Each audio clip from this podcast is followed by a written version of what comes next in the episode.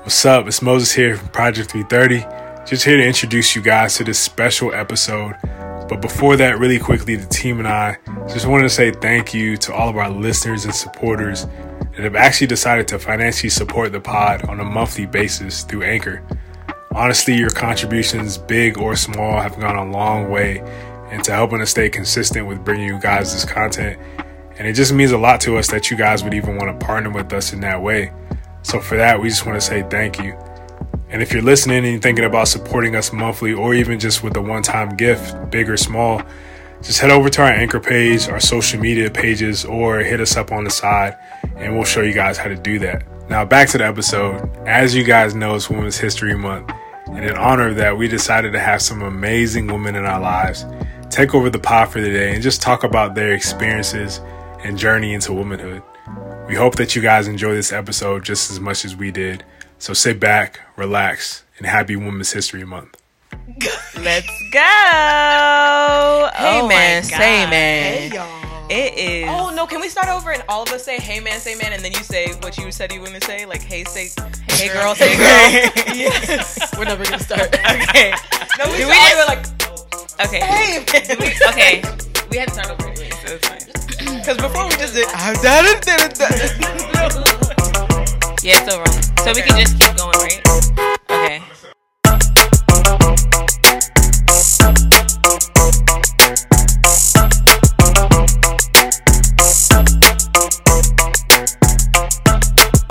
Hey, man, say man. Wait, I gotta say the whole phrase. It's the Greater Podcast. It's the Greater Podcast. And we here. We're taking over. Men wear. Women take over. Men wear. Like, I am super. Not men wear. I know. I mean, they're here, but today, but it's all about us. It is all about us today. It's ladies' night. Come on. And I'm feeling all right. Hey.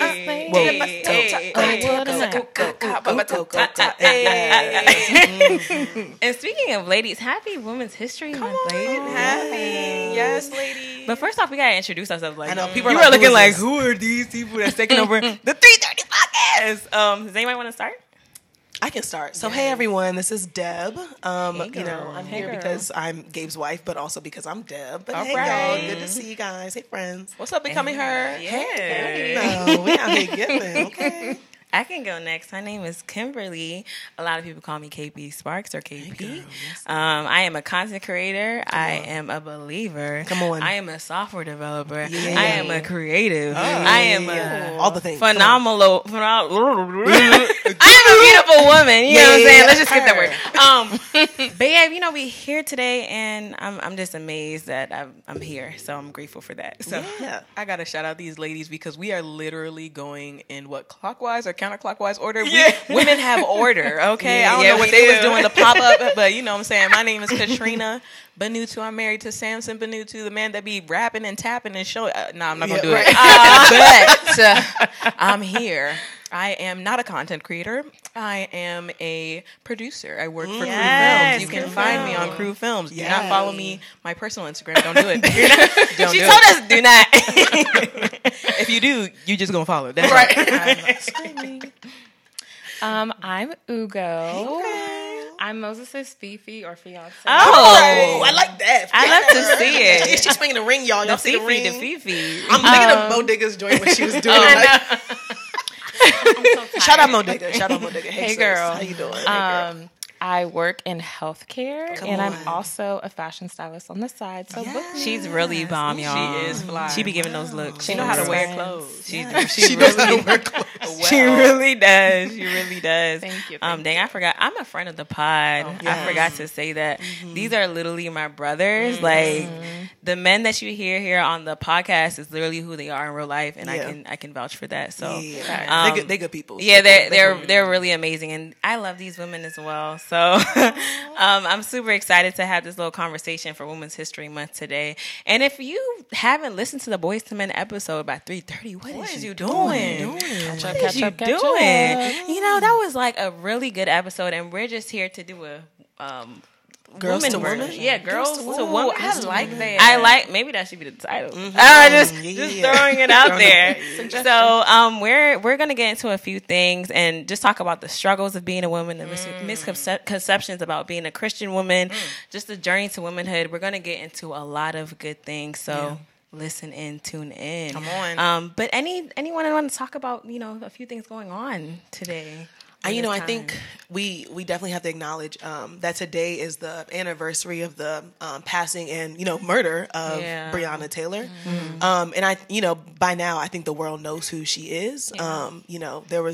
Yeah. The world knows who she is. So, she was like a 26-year-old who, basically our age. Right. Yeah. There was like a no-knock warrant for her home or whatever, and police, I can't remember where it was, but they came in, like they kind of shot up the place, and she ended up passing away. Mm-hmm. And it definitely sparked, I think, what has been like a really big, not only just in just like the movement of racial injustice, but also just like the injustice that comes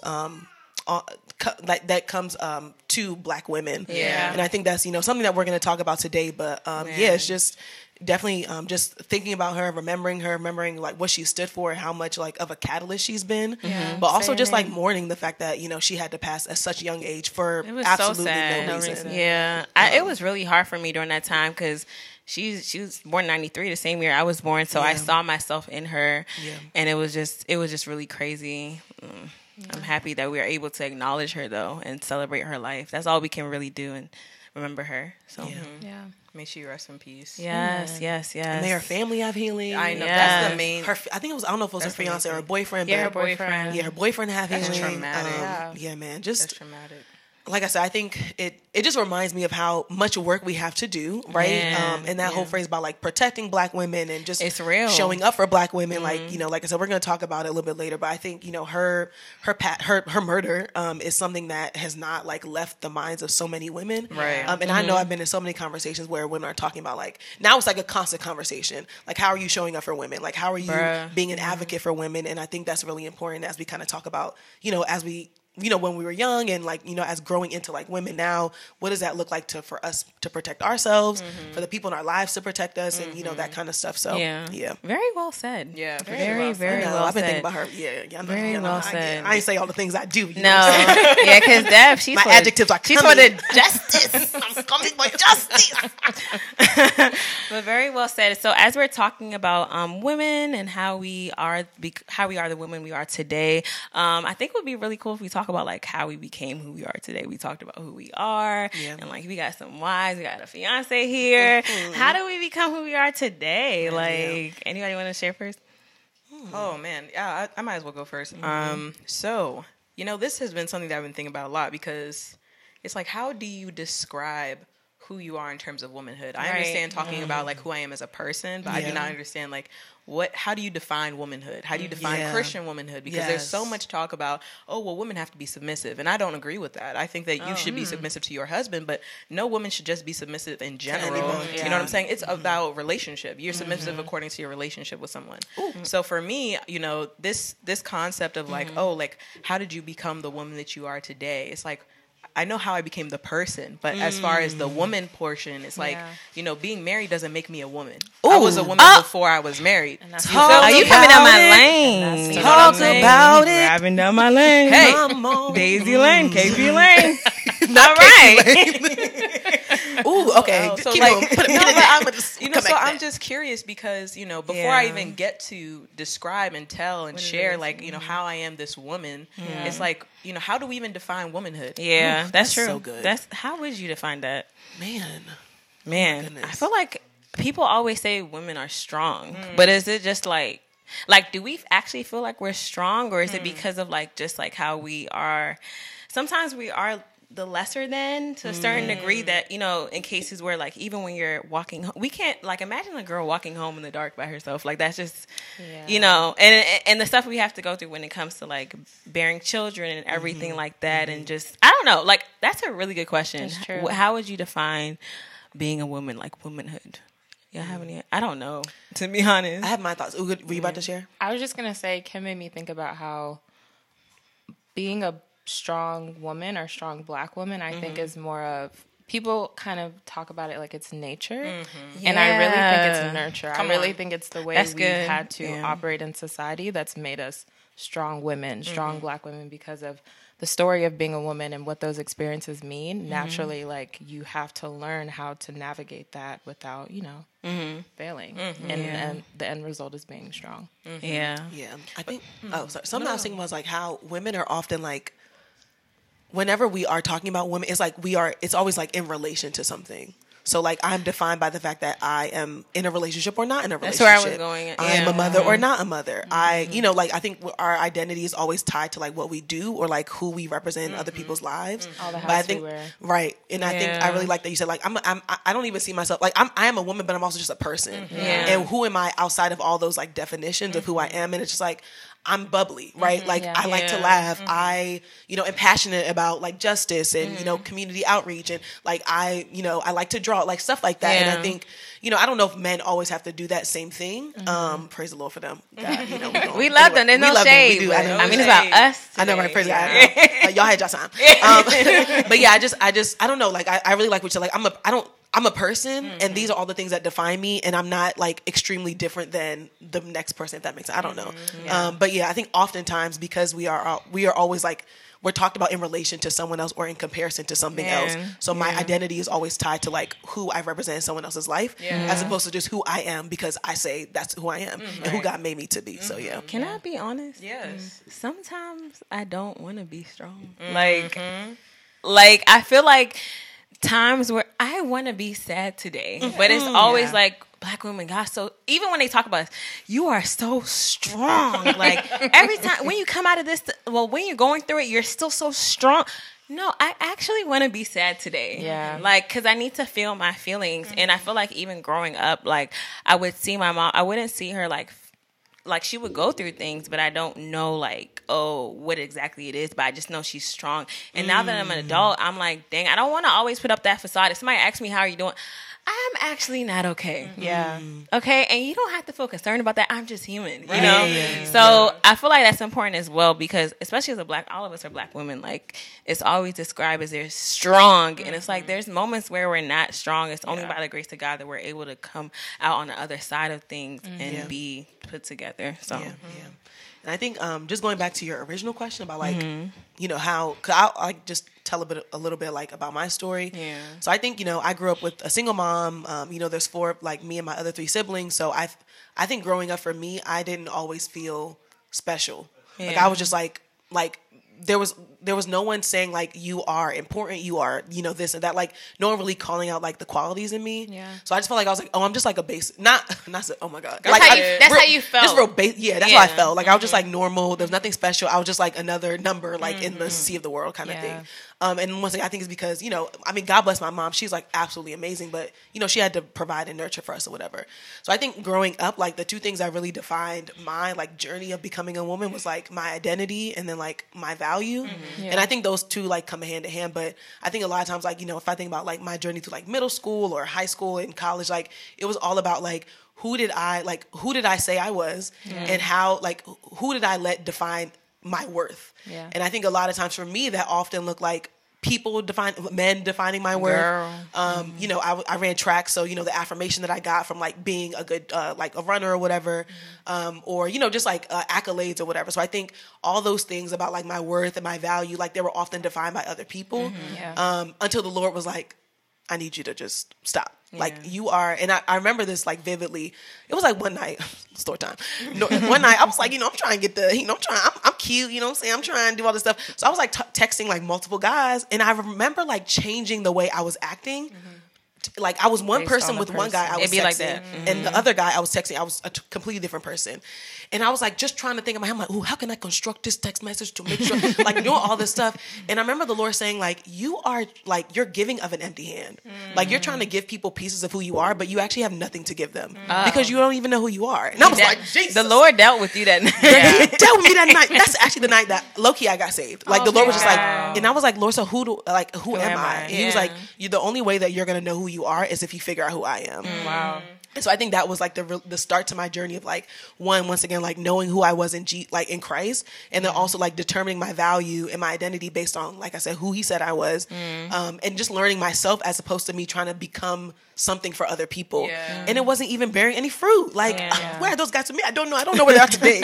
So just like, where are you? I don't even know. So I think for me, like that journey of becoming a woman was like really identifying like my value and my worth and my identity in Christ. Mm-hmm. So good. Love that. Yeah. For me, I grew up in the South, Tennessee. All right, Southern Belle. Ooh. I grew up in the suburbs of Nashville. I went to an all-girls school for 8 years. Please, what are Nigerians doing in Tennessee? Can we just ask that question? Ask my parents. I don't know. Hence why I'm not there.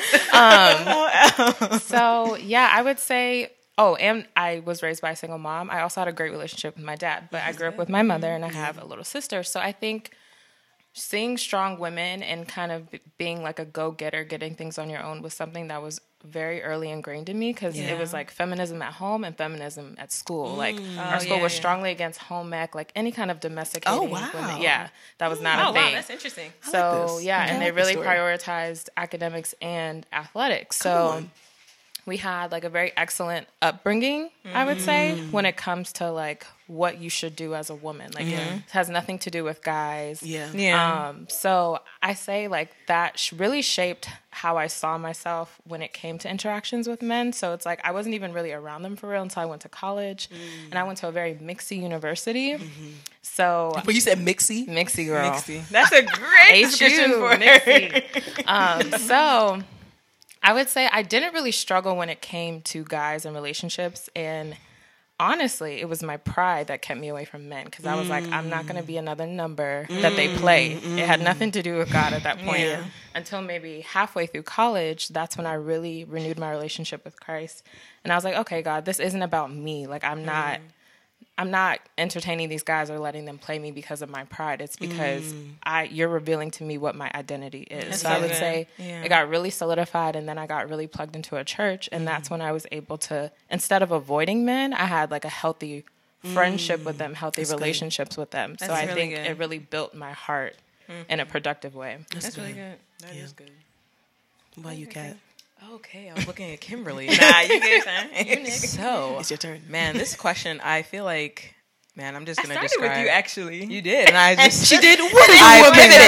Pivoted. Look at me like that. But what is a woman? Yes. LOL. It's so Katrina. Though. Honestly, so I think I'm just thinking back of my upbringing, and I think I can totally agree with.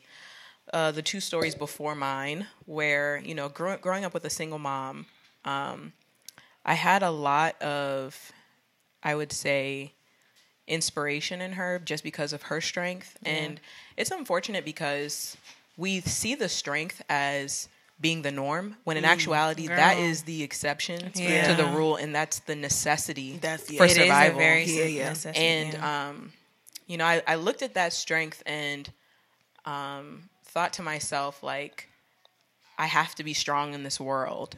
And interestingly enough, I've always been a very energetic, direct, blunt person. Mm-hmm. So, moving like that in this life has caused a lot of heartache and a lot of rejection that has caused me to be more empathetic to people who... Maybe otherwise, if I hadn't gone through that pain or that rejection, I wouldn't be empathetic toward people. Yeah.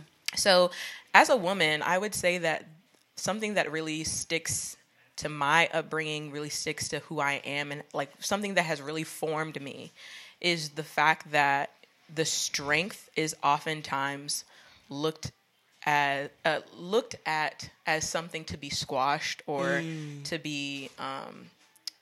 marginalized, victimized, violent, like just someone wants to do some type of gender violence toward the strength of a woman. Yeah. And it's part, for me, I feel like it's part of my responsibility to be myself regardless. That's good. Yeah. And to choose to still be soft in the areas that I can be soft. So if that means... you know, forgiving, if that means being empathetic. And that also has to do with my relationship with Christ, because without that relationship with Christ, I would be still this like hard, bitter, angry, and like not even in the sense of like the angry black woman trope, which low-key needs to die, because we're angry, you know, like if you see black women that's angry, I mean, it's okay. You know, there's a lot going on in this life. She may have a right. 1 + 1 = 2. Have empathy. Have empathy. Not anyway, I'm not even gonna get into the nitty-gritty, but I just think that like something that really defines me in my womanhood is empathy, willingness to be open to other people's stories and their pain. But then also just recognizing that I have not even just a right, but like I have the privilege to be myself, and I don't have to explain myself. So that's something I'm still learning, but I'm really grateful to God that like this is something that I'm more confident in than I was previously. And do you feel supported in that? Like, do you feel like people are supporting you to be yourself? Wow, that's a great question. Wow, Ugo, what a question. Girl, I'm about to get shady. It's like, no, no, I'm not going to get shady. But you know what's interesting? I had to take a step. So 2020, girl, this pandemic, this panoramic. This panorama, everything. I love Pandora's. Oh, hey, baby girl. Everything. Hey, bestie. Well, I'm just going to continue, and she can just join and listen.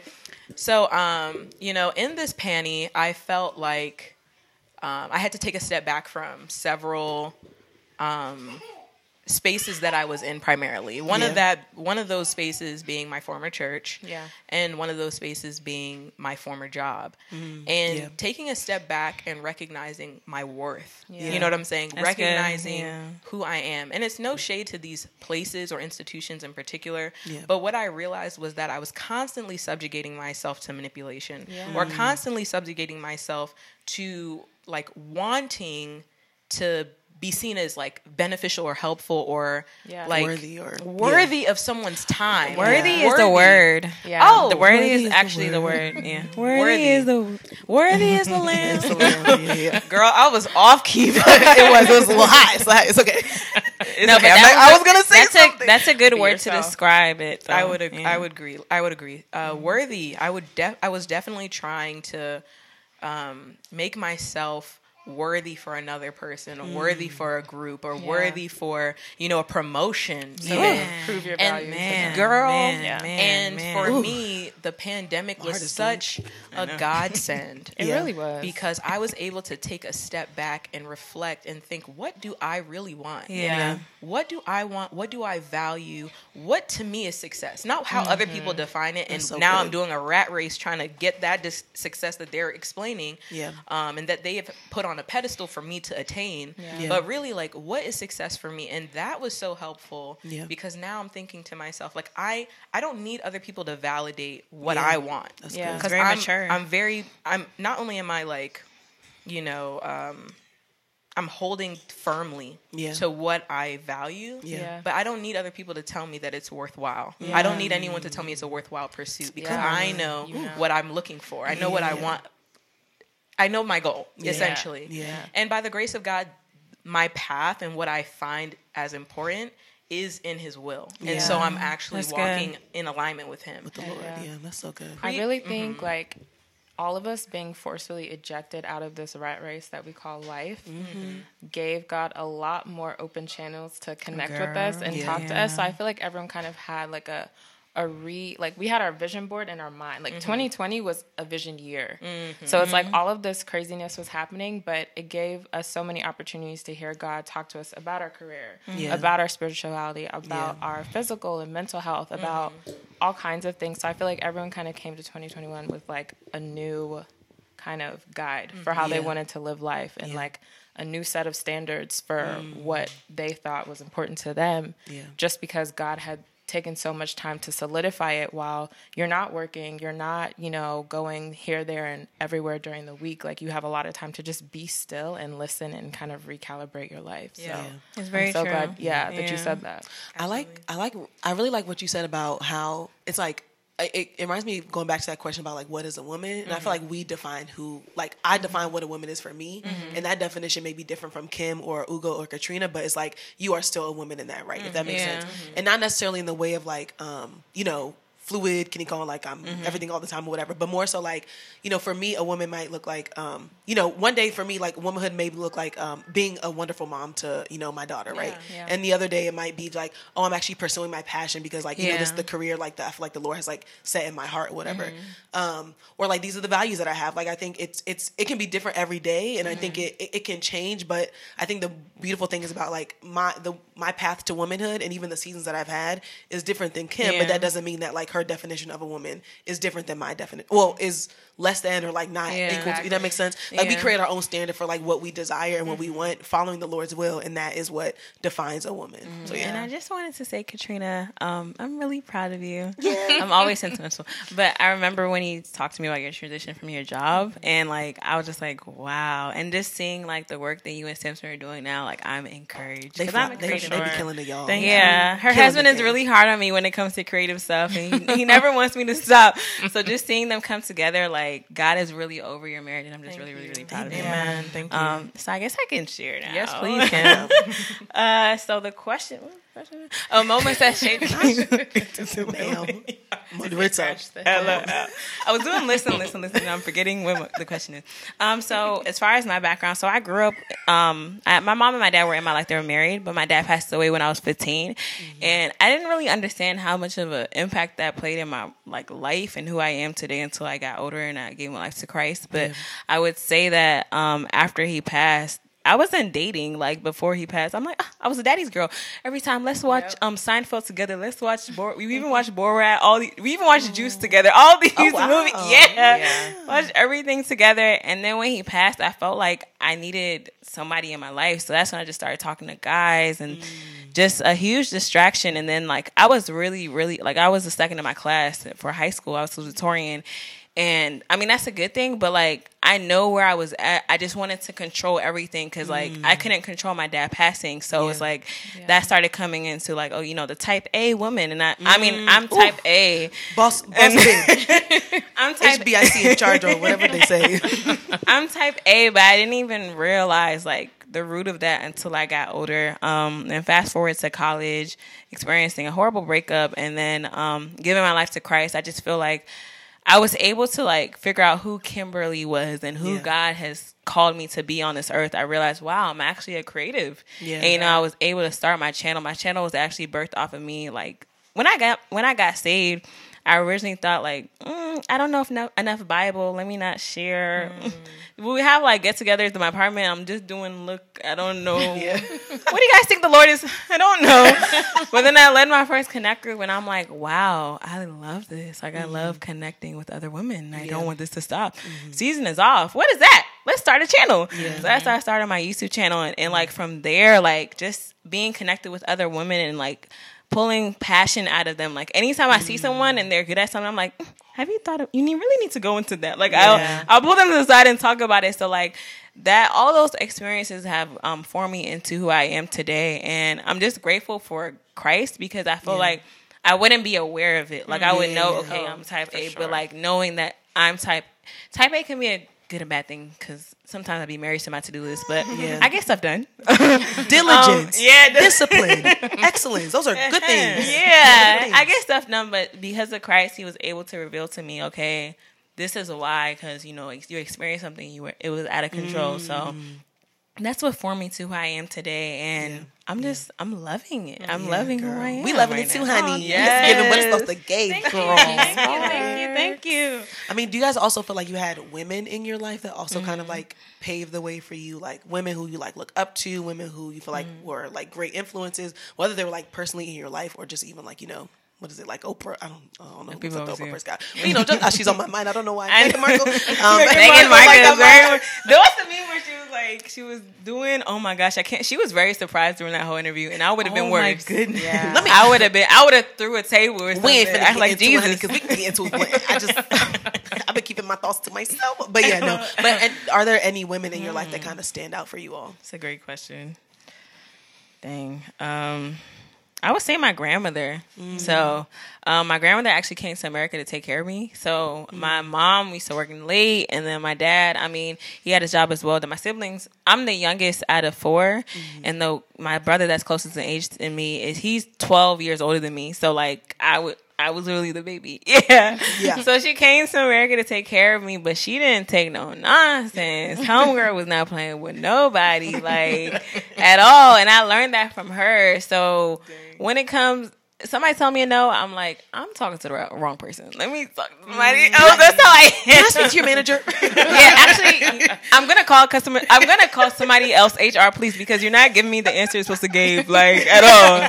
So my grandmother didn't take no nonsense. And also my mom, like, me and my siblings talk about it all the time. Like, when it comes to my mom, although she lost her husband, like, it's like mommy always figures out something. Mm-hmm. So, like, from that, I always figure stuff out. Like, yeah. I figure stuff out. So, mm-hmm. I learned that from them. When it comes to, like, celebrities, I don't have anybody. It's okay. They be doing them. But, yeah, I would say, yeah. So, that's not it. Oh, my gosh.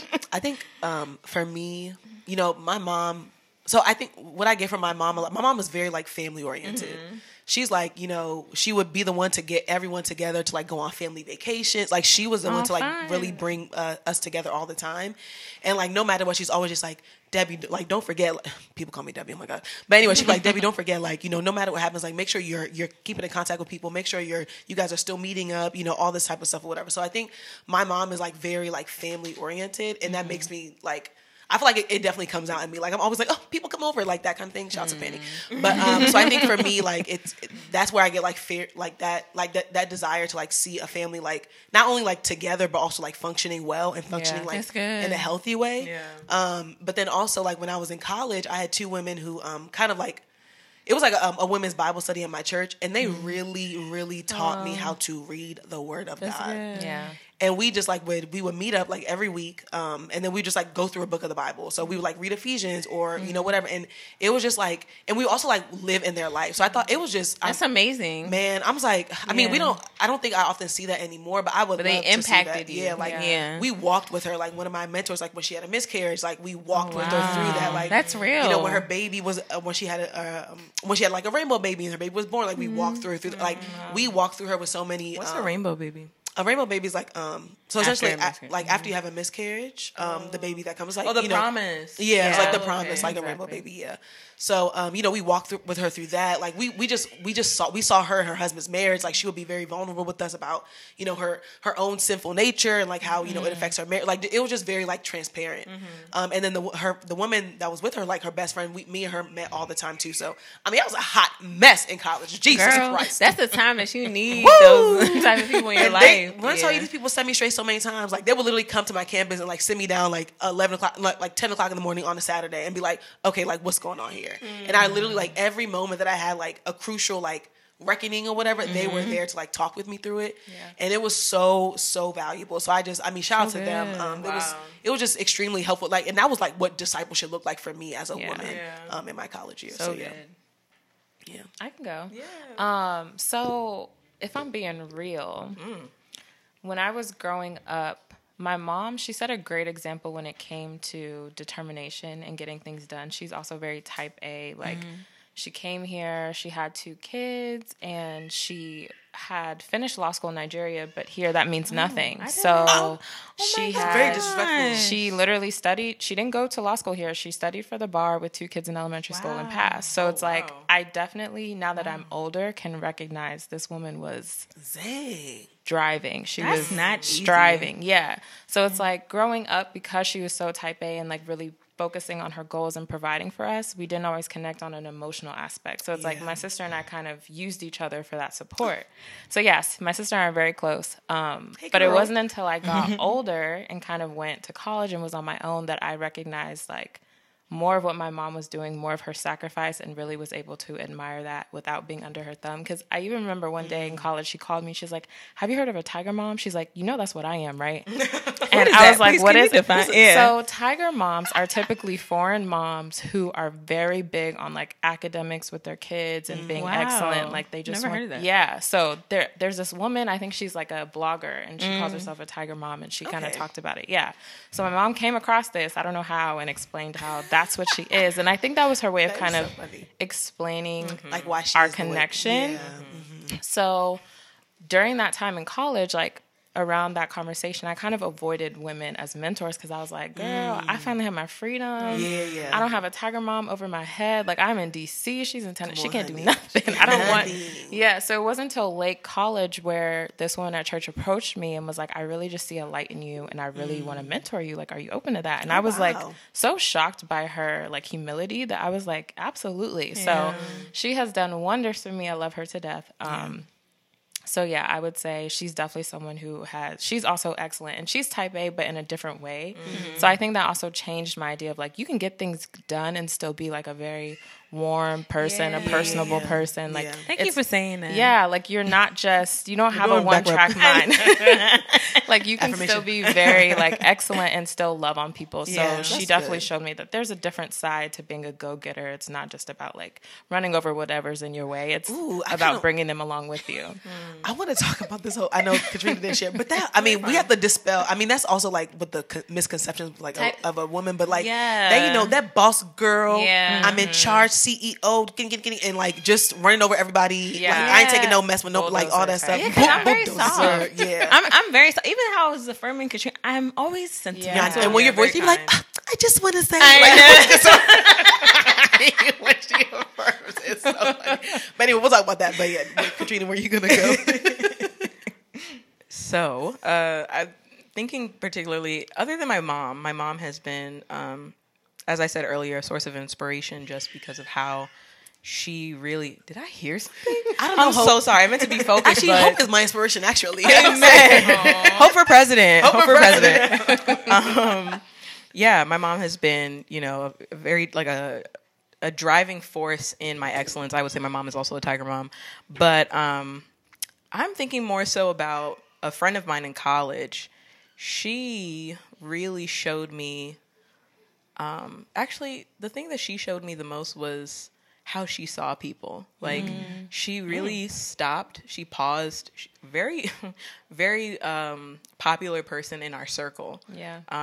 Just because of how she loved people and how she was willing to pray for people and really encourage and walk with people through their, you know, trials and through the things that they were going through during college. And she was going through some rough stuff, you know, like she had actually gotten married her sophomore year. Yeah. So she was married in college. Yeah. And her husband was like, I think like a senior. Oh, wow. So he like graduated and started working. So then she was like doing like long distance. Like she would move, like she would go to Florida on the weekends. Hey. Yeah. To like be with her husband and then come during college. Oh, and then she still ended up going to grad school. So she, she was getting it, honey. Nothing can stop me, Emma. Wait. I've heard that song in so long. Oh my God. Wait, what? Nothing can stop her. Oh God. Yeah, no, nothing could stop her. But like, I don't even know. I don't know how she was able to, you know, just see people where they were at and just have so much compassion. She was the first person to ever like sit me down. Like we went to Starbucks one day and we were talking and she was like, Katrina, do you know what your Myers-Briggs is? And I was like, no. And she was like, I think you're an introvert. And I did not know that. Wow. I really thought I was extroverted. And it's so crazy to me because... Like, I would be extroverted just for the sake of, you know, social. Like, I'm here, might as well. But I'm truly an introvert. You are. Yeah. And she was the first person to see that. And so, like, that's just her character. Like, she can see you, call things out, and really... It's that intuition. And see how you're really doing. And she's not afraid to ask. I'm sorry. I don't know what Gabe was doing to that girl in the back. Probably tickling her. Anyway, I'll take that as my cue. She really showed me the importance of just being with someone and seeing where they're at. Yeah. I think it's really good when people speak life into you because, I mean, the world speaks so many things, other words that are negative, so it's very important. Yeah. But we talking about, you know, the good things about being a woman. So can we get into the nitty gritty about the struggles of being a woman? Being a woman. Anybody want to share, man? Honestly, truly, where do we start? I know. I think... Oh, I'm stealing this from you. I think... Oh, Jesus. I mean... Take your time. Maybe I won't start. No, you should start. I honestly... I think I talked about, like, value and identity, because I think those... I mean, those are constantly under attack from, you know, for men as well. But for women, it's like, man, I feel like the devil really becoming, like, 10 times harder, bro. Like, I don't know. It's just like there's this... There's just that attack. And I think, once again, what I said earlier about how we are often defined by... We're defined in our relationship to something. Mm-hmm. I think that's definitely a challenge that I have seen, because it's like people don't know who I am for me. Mm-hmm. It's like, oh, and this is no shade to anybody at all. Like, this is what you normally do, right? But it's like, oh, how's Gabe? I'm like, oh, hey, Mary, hey, wifey. And I'm like, oh, my God, how's Hope? And I'm like, what about you? Did you want to ask how I was, like, do you want to ask about my week? Like, you know, and like, once again, like, it's not necessarily... No, it's good. It's not that... people don't do it on purpose, right? Like, they just see that thing. But I think... it's not often understood. It's like, once again, like, I'm a person outside of all those things. Yeah. Like, I was a person before I married Gabe. Like, I'm a woman before I had Hope or whatever. So, like, who I am is all, like, is not... I don't know if it's like it parallels that, if that makes sense. Mm-hmm. So I think for me the challenge is like it, and even actually after I had Hope, it was like a 3 month. What is this girl doing? It was like there was like a 3 month period where I was like sad. I was like, who am I now? Like I was like, and once again, this is real. It was like because I had Hope, people just like, oh, mommy, and I'm just like, dang, like who am I now? Like as Deb, like. Outside of having a baby, like I love that girl to death. Like y'all know that's my bestie, but I'm just like once it was just like. Who am I? Yeah. And I think that like in the different seasons that I've gone in my life, like once again, like after like being with like getting married to Gabe and you know getting a job, all that kind of stuff, I feel like I always come back to that question of like, okay, who am I outside of all of those things? Yeah. Because I think that like society often pushes those things onto people all the time, and it's just like that's all we know about you, and you don't get to actually know the real me. So like there are things that people just don't know about me just because it's like anytime we do see each other. It's given like, oh, how's marriage? And once again, it's not shade at all. No, but it's good to... But, you know, I don't even feel like you need to say that disclaimer. Because you're just... This is your truth. I mean, I wouldn't know that because I'm not in that season, but it's good to know. But yeah, so just constantly like trying to define who I am outside the things that I do or the people that I like have a relationship with. Yeah. I think that's something that I have been like I have struggled with, and I like what Katrina said, like I'm still processing that because I think in every season like something constantly is changing. And so you know I'm constantly like redefining like, okay, Deb, who are you now? Like what do you like now versus like what did you like in college and that type of stuff. So I think that's kind of like what the struggle of, you know, defining myself for me outside of the people that I'm in a relationship with. No, shout out to the Emotionally Healthy Woman. Come on, honey. That book is given. Because it helps. Like it's almost like a scary question. Yeah. Because me and my dad are like best friends. Mm. And over 2020, we were butting heads a lot when it came to me getting married. Mm. So I remember I was talking to one of my mentors and she was like, you're trying so hard to be a good daughter, but like, what are you doing to be you? What are you doing to show your dad who you are as Ugo, not his daughter? She was like, when you strip away all of those titles, who are you? What do you stand for? Mm. Like, are you just always going to be obedient? She's like, you can't be defiant at 25. And I was like, ooh, my God. Jesus. Yeah. So, and God kind of had the same talk to me. Like, I created you and I created your father and I picked who your father is. So if you believe that getting married is my will, are you disobeying me to obey the man I put on earth? So I really feel like it's such a scary question when you're not ready to confront who you are, because it's like, dang, I may really ruffle some feathers of the relationships in my life once I start asserting who I am based off of what I believe and what God's told me, and not what my dad or my mom has raised me to believe or what this group has told me I am, or et cetera, et cetera. And that's the actual strength, right? Like to show up as who you are, knowing that it's like, it could possibly go against what people may like, have thought of you. So shout out to them. Mm-hmm. Yeah. Oh no. You guys I guess. I feel. Wait. I don't know. Don't send that laugh. I know. So the other day, I had made this TikTok, right? And I was like looking at my old pictures from high school. You know, I was obsessed with Kanye at the time. It was really, it's very cringy to see where I am right now as a 27-year-old. But I also saw my figure, my body, and looking back, I'm like, dang, I thought I was a little bit big around that time. But then I look at myself now, and I'm like, dang, you didn't appreciate what you had now. And I say that all to say, being a woman, like, women is constantly like comparing your body to someone else, like not appreciating what you have. And I feel like where I am now, like I want to love myself at every state. I work out, but even during the process of working out, I want to love if I have a little fupa, you know, if I have a little, you know, thymus, you know, it's okay. So I think that can be a struggle at times, though, because that's I know that there's a lot of women that like body image is huge. Man, it's so big, like. That struggle loving themselves and thinking that, you know, their body should look like someone else's body. Sometimes, a lot of the times when we see images online, that's not a real body. So that's we're striving for something that doesn't even exist. So I feel like that is a major struggle, being women, that I have to constantly remind myself, no, Kim, love yourself at every single state. Like, imagine all we have to go through being a mom, like just the stress of life, just everything. Like your body, like our bodies go through a lot. Like, we should love on it because it does so much. So I feel like that's a constant struggle in womanhood. Yeah, that's good.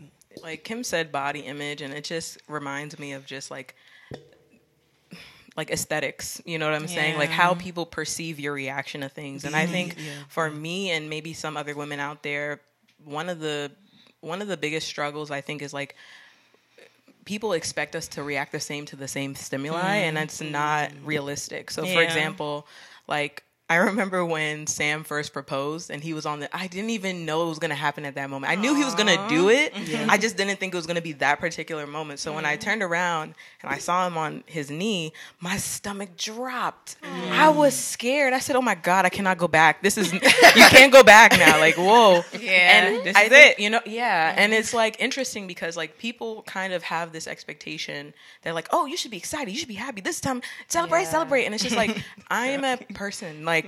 If I react the way that I react, it's because of, you know, my prior experiences. It's, you know, I'm just trying to like figure this out. Like I'm a new, you know, in the same way that you were speaking about how being a mother, people are asking you, Deborah, about, you know, the baby and motherhood. And you're just like, wait, what about me? Yeah. It's kind of like, man, you know, people are so much more in tune with like the experiences that you're having or, let's celebrate this. But it's like, I'm actually going through a journey. Like I'm actually going through a metamorphosis in this moment. Yeah. Really, and I don't even know how I'm supposed to be moving. I don't even know what I want really. Yeah. And it's really like us coming to terms with A, who we are, A, what we want, or B, what we want. Ooh, too many A's. B, what we want. And then there's also this element of, you know, this is new. Yeah. Like as women, you know, we're constantly being introduced to new scenarios, new opportunities, and then there's always this like there's a certain level of expectation about how we should move in that thing. Yeah. And I personally would want to know like how you guys feel about, you know, these expectations that people put on women, whether it's the image, like the body image, the physical image, or like just, how, for example, like, you know, you should wear makeup when you leave the house, or, you should wear heels more often, or, you know, you should... You should be the one that cooks. And it's like, well, what if he's better? Let's talk about it. I was gonna actually talk on like the marriage part because I never said this online. But only my life coach knows this. But there's a time because this panty brought up a lot of engagements. My goodness, this is the most I've ever seen. That is very true. Yeah, and I of course I'm happy for people.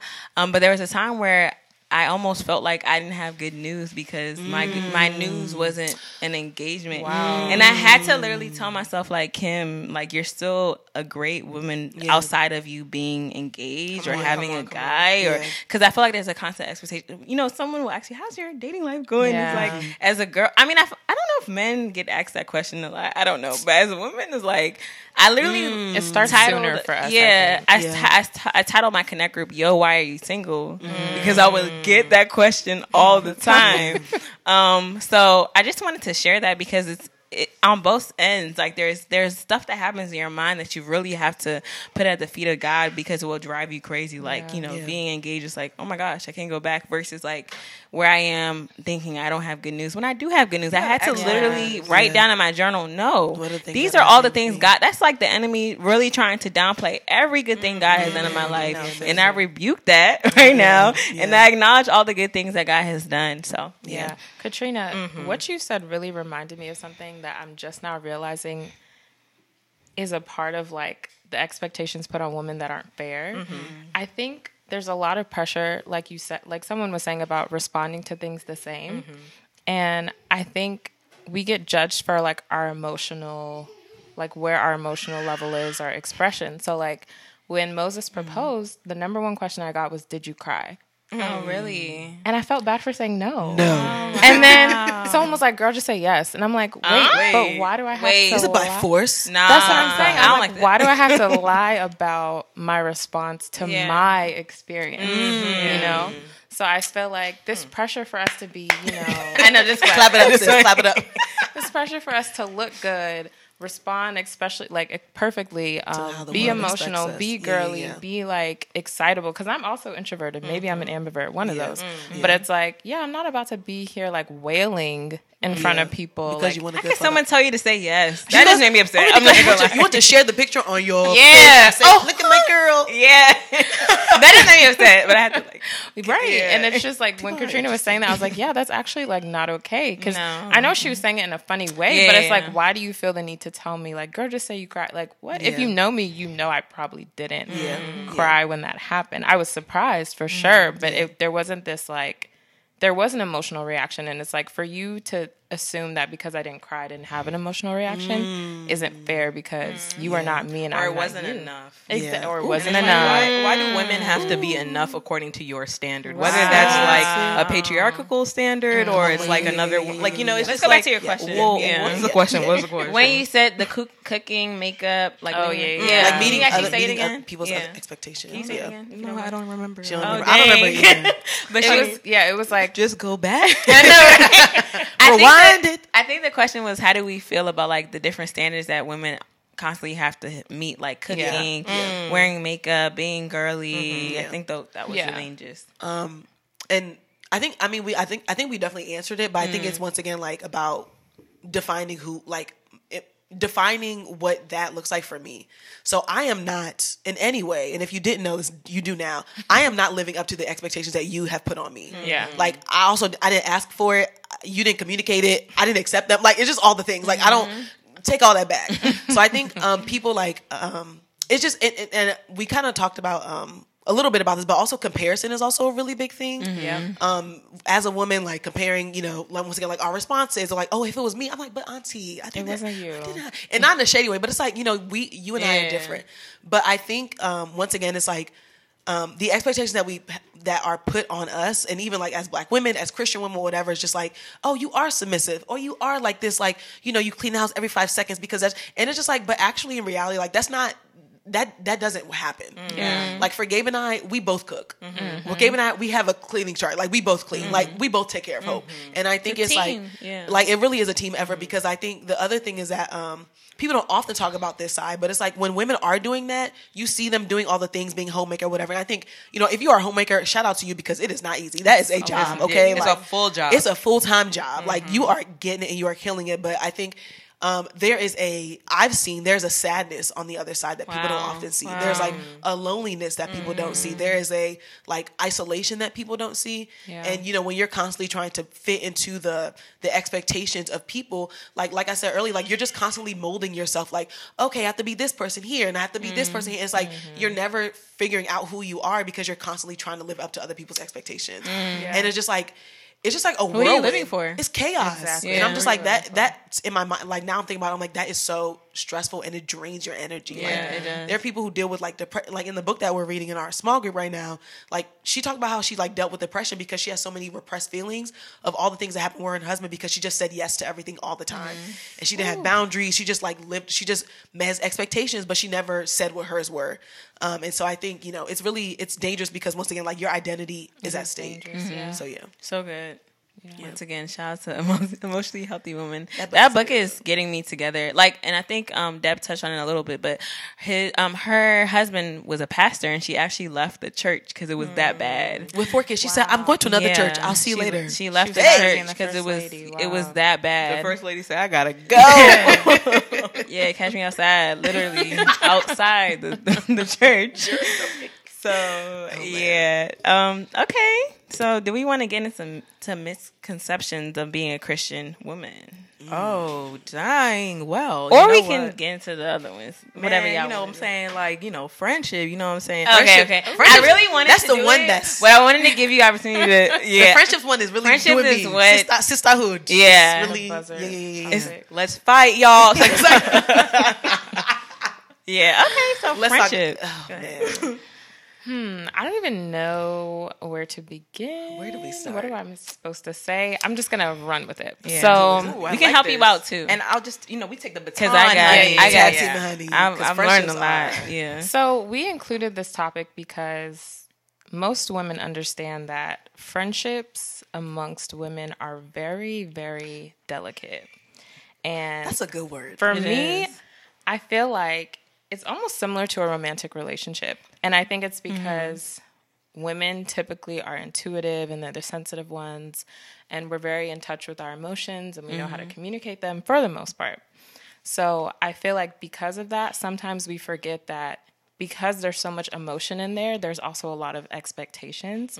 But because it's not the person we're romantically involved with, we forget that we have to voice and talk about those expectations. So I feel like that's why the fallout with women relationships can feel so intense. Emotional. Yo, and breaking up with your bestie is a breakup, literally. Yeah. There's so much you guys have to sever. There's so many, like, just a lot of hurt there. So with, like, female relationships, I just want to talk about, like, that dynamic and why is it that they seem to be so much more intense compared to men. Are. Like, men it's just very intense guys and hard. Yes. Yeah. Guys will just come together, go apart, come together again. Like, they're just very, like, they're just so much more battle. Like, we love hard and we fight hard and we feel hard and we support hard and we do everything very intensely. Like, lots of passion. So it's like, why are we like this? You're my friend. No one else is friend. We're territorial. We're jealous. We compare. We are all the things. We do all kinds of things. All the things. Yeah.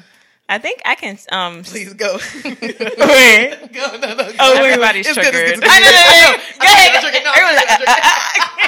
ahead. I said I'm gonna sit back and wait. No, I'm not. Okay, I'm not gonna go too much in detail, but I think what's been really challenging for me is to let go of people that I like. They're ready to let go of me, and I'm not ready to let go of them. That has been so hard because I feel like, have I done something? Like, dang, you don't want to talk to me anymore. Dang, I see you hanging out with other people, but you're not picking up my phone calls or answering my text messages.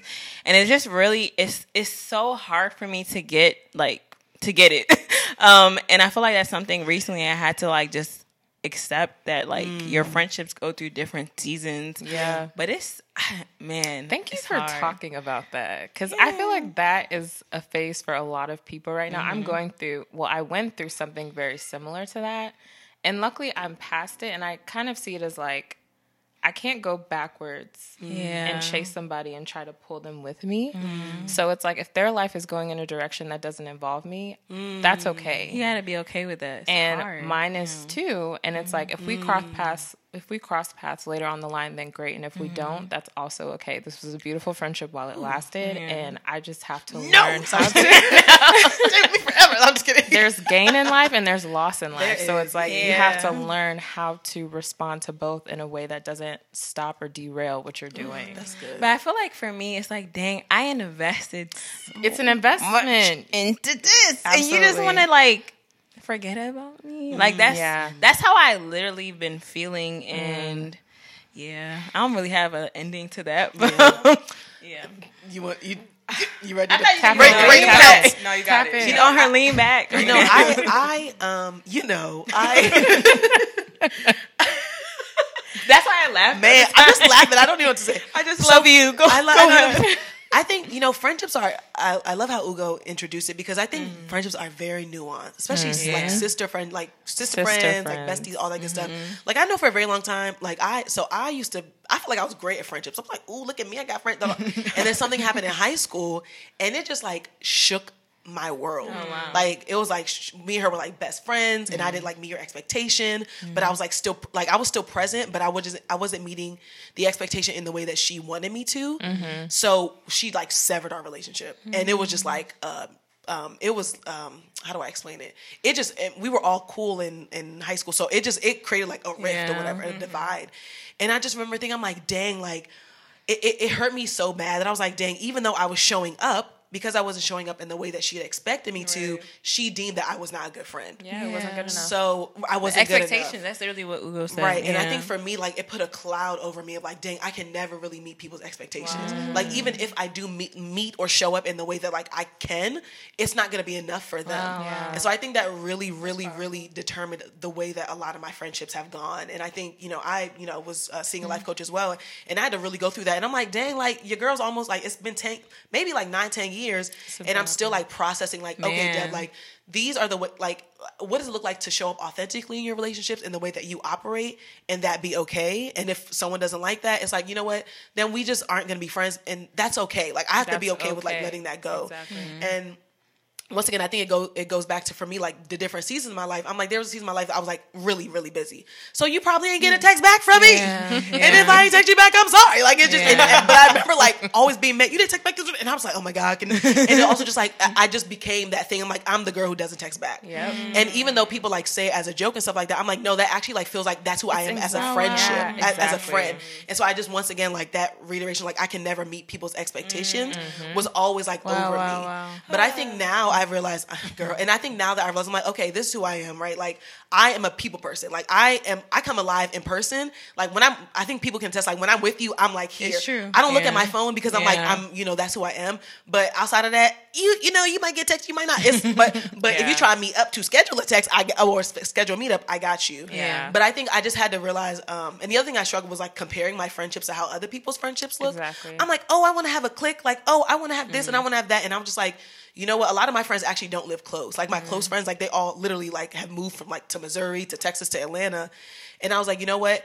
I need to embrace the friendships that I have in the season that I have them in, and be okay with that, and not constantly have them compared to, me constantly comparing them to other things. So it was really like shaking off shame and guilt and other people's expectations, and just being clear about what I wanted, clear about how I moved, and just accepting the ones that like wanted to accept me back. And then for the ones that didn't, it's like, it was great. We can be acquaintances. It's okay. Yeah. But yeah, friendships are very, it's still a trial now. Like friendships are, it's hard. It's I can talk about it all day. Yeah. You reminded me of like how, when you said, oh, I want to be a part of a clique, I remember it's something about the DMV, y'all. Everybody knows everybody. So you feel like, oh, I need to be a part of a group. I want a core group where, we do everything together. And so I started to kind of be pulled into that hype. Mm. And I've always known about myself, I'm a quality time person and I'm a one-on-one person. Mm. So I was striving for a friend group. I was striving for like, not just friends that I'm with, that we all know each other, but like we're all intertwined, like super close. And it's like every time that happened, whether in college, after college, it fell apart. Yeah. In flames. Oh, flames. I feel you. Yes. Not even me. It was just like some random argument would happen, and then everything's just messed apart. Up. Yeah. And I just had to remember, you keep trying to do something that isn't in line with how you relate to people. That's why it keeps getting messed up. So it's like, yes, you can admire that, but you don't need to strive for it, because like you don't do well in those situations. Yeah. So it's like understanding that something can be good but still not for you in friendship is another thing. That's why it's like with friends that we lose, like, you're still a great person. I still love who you are, but you and I just aren't for each other right now. Yeah. And that's okay. Yeah. That acceptance. Yeah. There is this phrase that I think everyone has said, and it's been, and that's okay. Yeah. And I think that there's, you know, for me personally, last year, 2020, I had to mourn friendships. I had to mourn certain people. That's the word, mourn. Yeah. Mourn the relationship because, you know, it's just not what I thought it would be at this time in my life. Yeah. And the thing is, you know, I've also had to learn that the expectations that I have of people, like, oh, please invite me out, that's or da da da, or whatever. It's just like, you know, you can't expect, not even you can't. I don't want to put that on everyone, but I'll talk about me. For me, I've learned that, you know, no one owes me anything. You know, no one, it's not their obligation to invite me to something if that's their thing. It's not their obligation to include me. You know what I'm saying? Like, if they want to do something, or if they want to, you know, hang out with a certain person, then I need to be okay with that. I need to be secure in myself to be fine not to be included.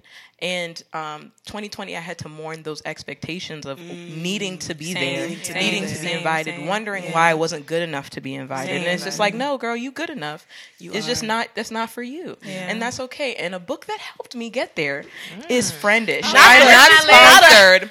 Wait. I didn't even know she had a book in her lap. I'm going to fight this girl. I bought this book because y'all need to read this book.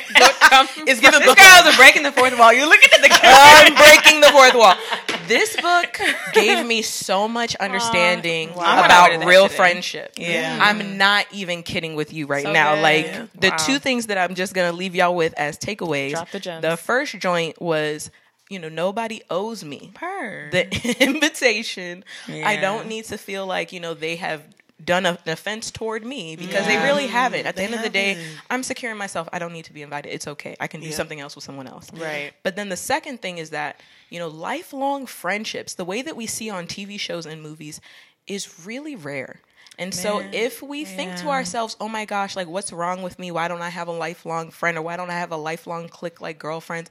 That's really rare. Yeah. That's really rare. And the primary focus of our friendship as Christian women is to uplift and encourage one another toward Christ. Yeah. So if our friendship group is like, ooh, da da da da, but there's no like, oh, but what about Christ though? Like, how are we being, you know, molded toward Christ? How are we being molded toward our future? Yeah. You know, what's our purpose? Like, oh, this is beneath you, honey. Like, you're my friend. Let me tell you the truth. Yeah. You know what I'm saying? If the friendship is not rooted in that, then it's probably not going to last. And if it does last, then did it lead you? Come on. Is it healthy? And did it lead you to a deeper understanding, a deeper fellowship?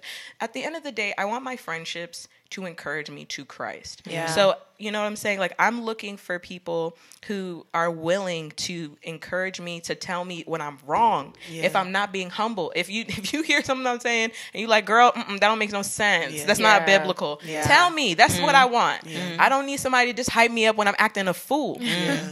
All right now, be ready to fight Friendish. A word is enough for the wise, all right? Get the book. We've talked about so many good things, man. I don't even want to close out, but we got to. It's given part two. Guys, it's given part two. I don't know, the 3:30 guys. Breakfast next time. But just to close out, what's one thing you would tell your younger self? Man, I didn't even think about my response to this, and I'm asking the question. I can go first then because, you know, just to make it easier. Yeah. So I recently said this on another podcast, so I'll say it again. What I would tell my younger self is that, Katrina, you are not an imposter. You are yourself. You are you. What you want to do is legit. Yeah. What you want to do, you can do. Yeah. Do that thing. Yeah. And don't do it for anybody else's affirmation. Don't do it for anybody else's encouragement. Don't wait for anyone to jump on the bandwagon. You do it because you love it. Yeah. You're not an imposter. You know what you're talking about. Just continue to learn it. Wow. Yeah. So good. That's really good. I think for me, I would just tell myself that I'm worthy. Like, that you're loved. That you don't have to, once again, like, conform and mold to the expectations of people. And yeah, just really like affirming my identity. I think that's something I would definitely tell my younger self, and that you don't have to be who you're not, and you can pursue who you are relentlessly outside of what people have to say. Amen. So good. Yeah. Amen. I think I would tell myself fear is fake. Ooh, that's it.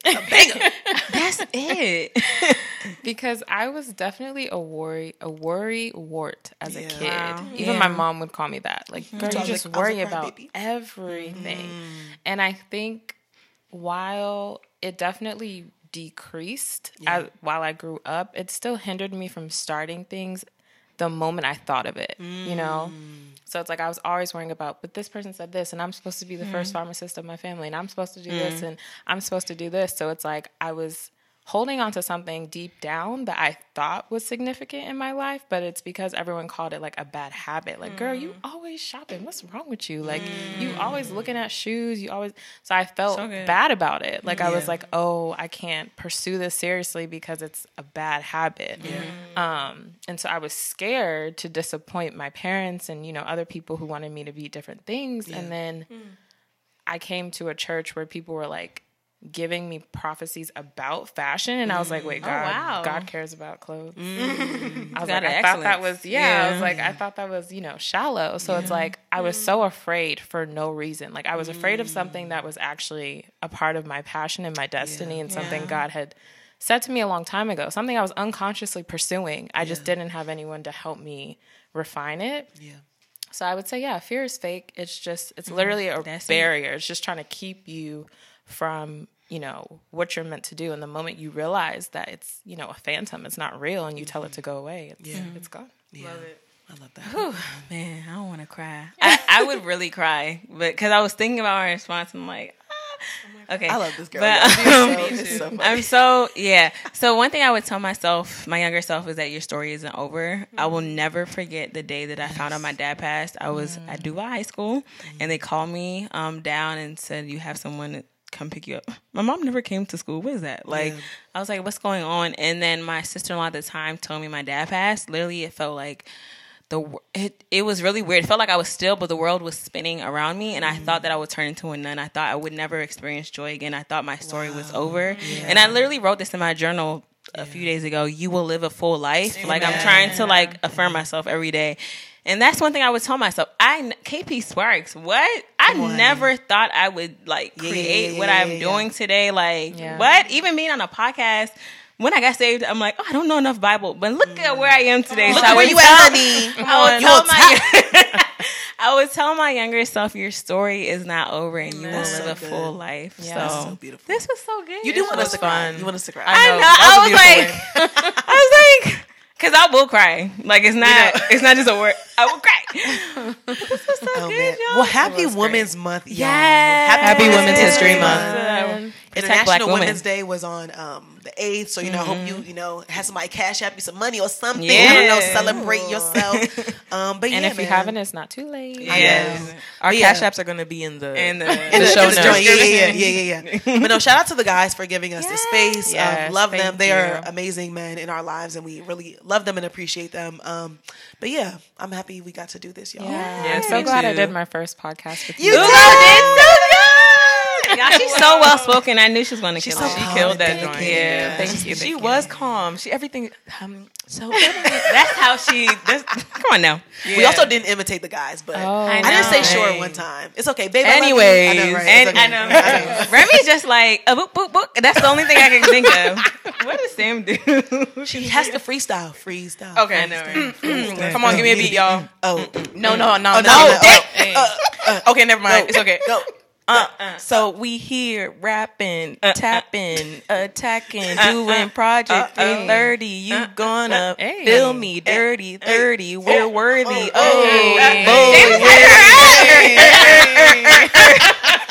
Good job, Katrina. Very good job. I'm about to call you. Ugo, do you have?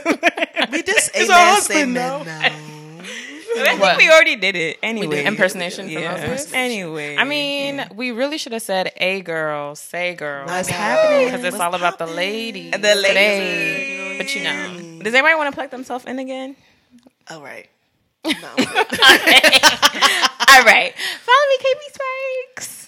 How they gonna know when you do? Give it time. KP Sparks underscore actually, because the other KP Sparks is just so I don't know. Yeah, but that's all, y'all. Thanks for following and listening. Yeah, and for listening. I know you guys want to tag at the end. We out. And follow Project 330 on all social platforms. Yes. Follow on YouTube if you're listening to this. He says that's PROJ 330. It's time to cut it out. Talk to you guys later. Bye.